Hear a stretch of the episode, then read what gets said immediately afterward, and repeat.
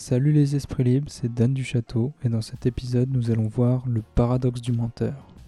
Disons-nous la vérité lorsque nous disons que nous mentons Le paradoxe du menteur fait partie des paradoxes sur la vérité en logique. S'atteler à réfléchir sur des paradoxes va vous permettre d'exercer votre pensée et ainsi de gagner en autonomie. Voyons plus en détail ce que cela signifie. Le paradoxe du menteur. Quelques éléments de définition. Une contradiction prend la forme de A et non A.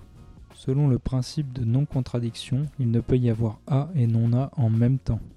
Par exemple, il ne peut y avoir le chat est vivant et le chat est mort. Car à moins d'être le chat de Schrödinger, le chat ne peut être à la fois dans un état vivant et dans un état mort.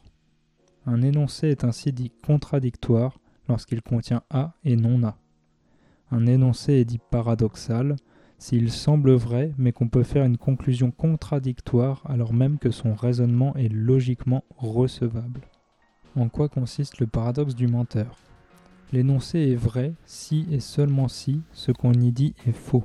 Exemple, si Jean nous dit je suis en train de mentir, ce qu'il dit est-il vrai ou est-il faux? Si ce qu'il dit est vrai, alors ce qu'il dit est faux.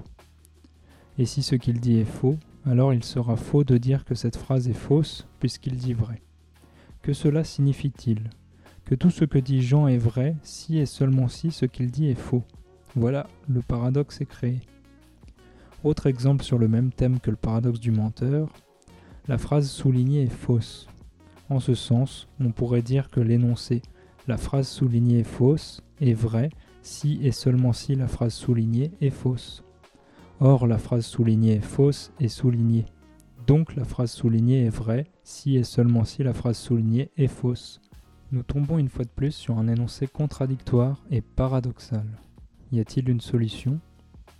Une tentative de porte de sortie consistera à dire que l'énoncé paradoxal n'est ni vrai ni faux. Cela semble néanmoins ne relever que de la conciliation. À moins de prendre le problème sous le prisme de la physique quantique, L'exemple des fentes de Young permettrait par exemple de consolider cette solution. Si ce contenu vous a plu, n'hésitez pas à le partager et à nous laisser un commentaire. Vous pouvez aussi nous soutenir via Tipeee et vous abonner à la chaîne.